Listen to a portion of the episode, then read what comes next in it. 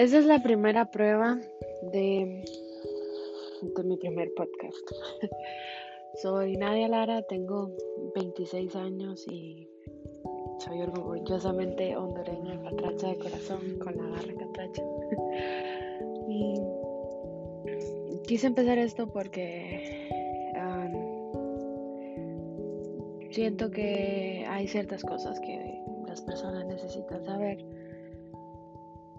que tal vez no saben y si lo saben pues pueden recordarlas sobre tener que irse del país y comenzar una vida en otro lugar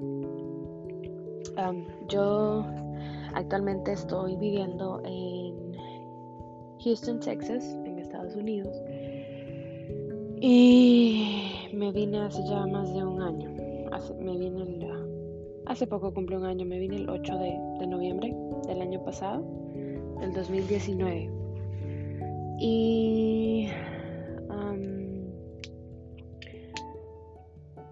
vine aquí porque tuve una oportunidad de trabajo y pues no quise desperdiciarla.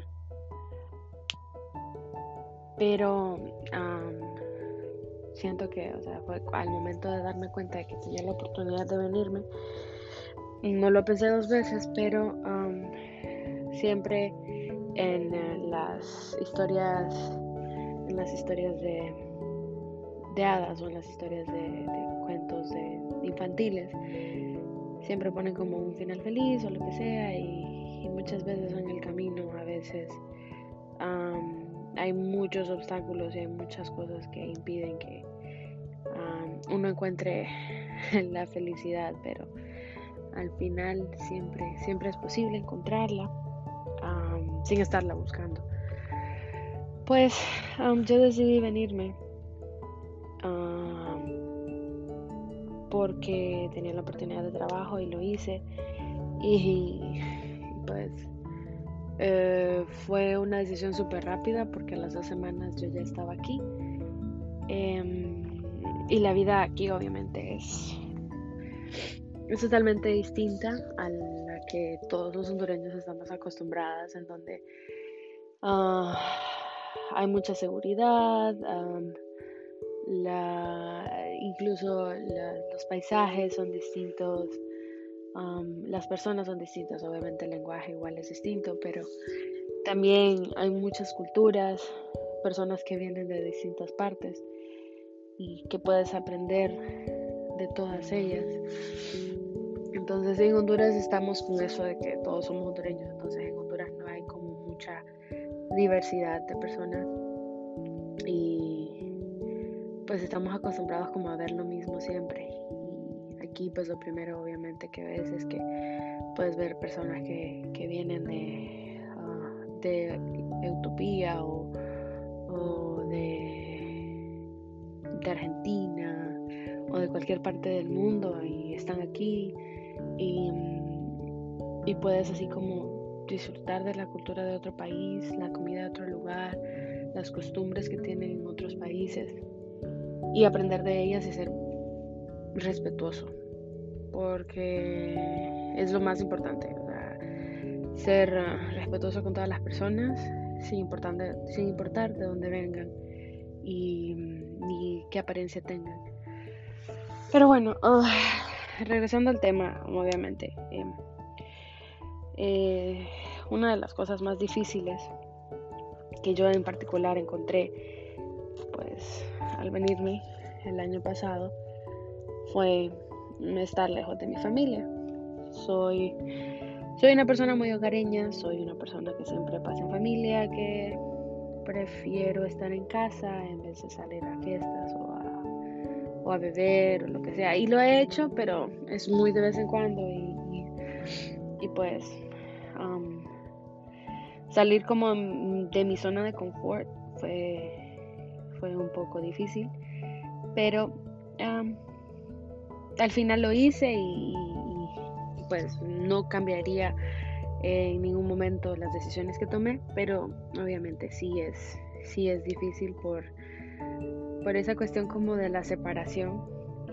Los primeros meses hubo mucho llanto, hubo mucha tristeza Y pues lo más difícil fue que me vine en, noviembre y ya en diciembre eran las festividades, la Navidad, el Año Nuevo.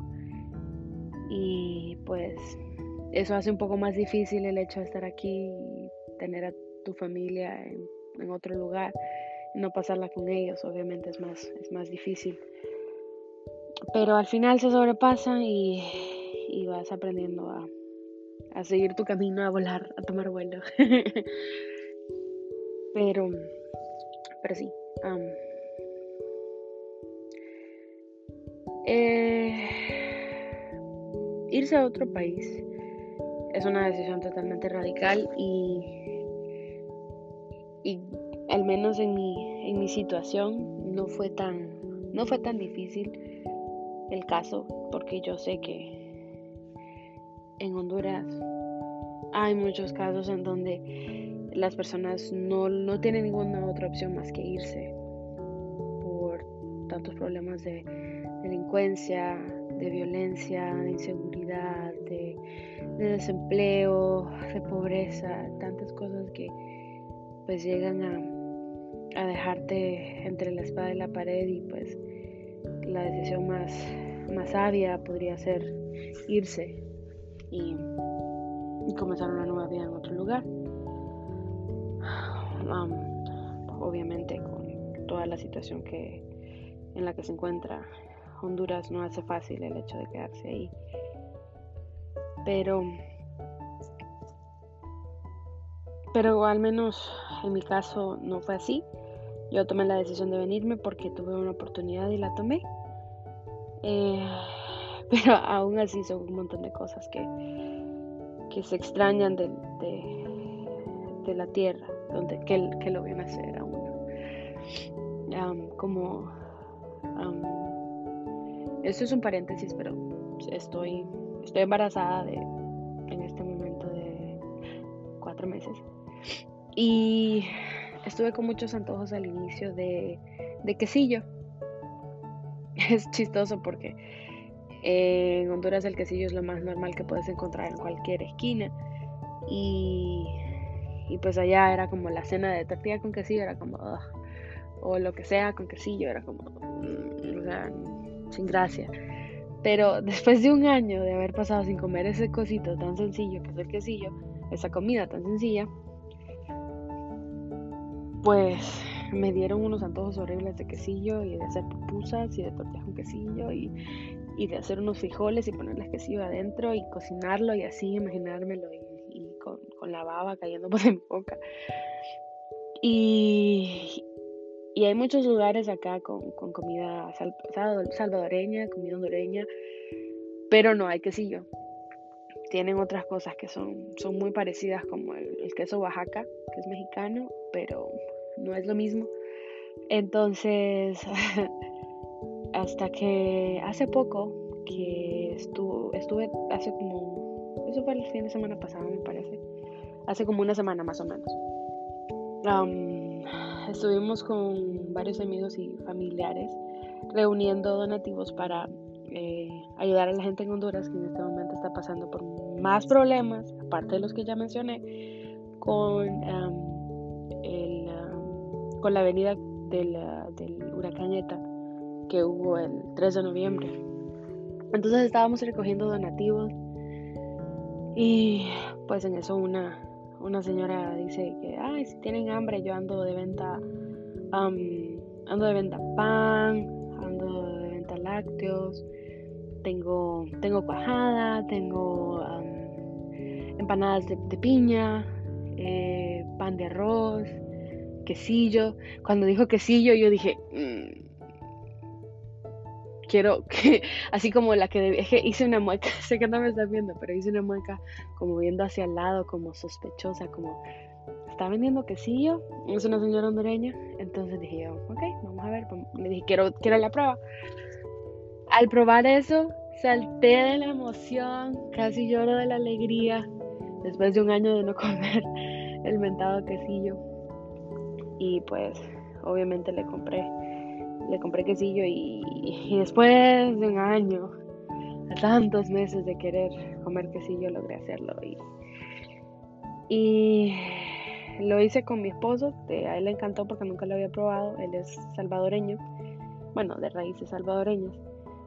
Y, y cuando, cuando yo probé esas tortillas ah, con el quesillo y poniéndole chimole encima y la salsa de tomate y todo, cuando yo las cuando yo las probé yo sentí que estaban en el cielo que los ángeles cantaban. Y y terminamos de comer y, no se me olvida que él me dijo me alegra que hoy hayas probado un poquito de tu hogar y pues es cierto porque es increíble como una pequeña cosa como como eso me ha transportado a todos los años de vida que yo tuve antes de venir acá, viviendo en Honduras y comiendo algo tan sencillo.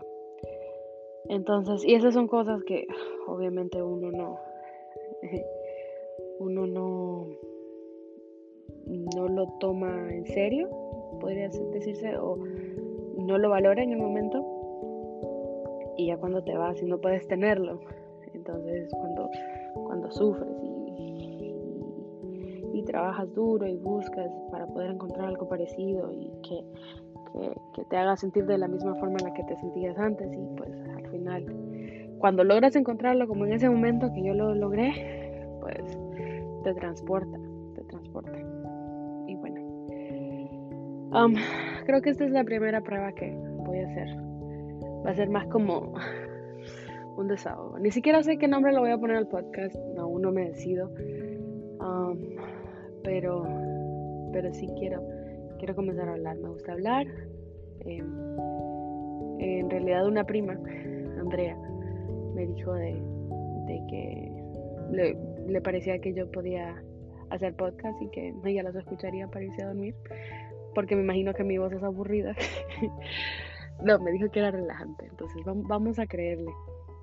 Entonces, um, empezar a hacer estos podcasts para empezar a hablar y a desahogarme de alguna manera porque hay muchos hay muchos momentos en donde uno tiene un montón de pensamientos en la cabeza y, y pues quiere decir lo que siente o lo que piensa y tal vez hay gente que siente lo mismo, tal vez hay gente que no, ah, no sé. Em, me quiero sentir libre de, de poder hablar de lo, de lo que quiera en ese momento, si quiero hablar de que extraño mi tierra y que eh, espero volver pisar la tierra que me vio nacer o, hablar de, lo que comí anoche o, cosas así. Entonces espero que de alguna manera se sientan identificados y pues, pues les guste. Y esto ha sido todo por, por hoy.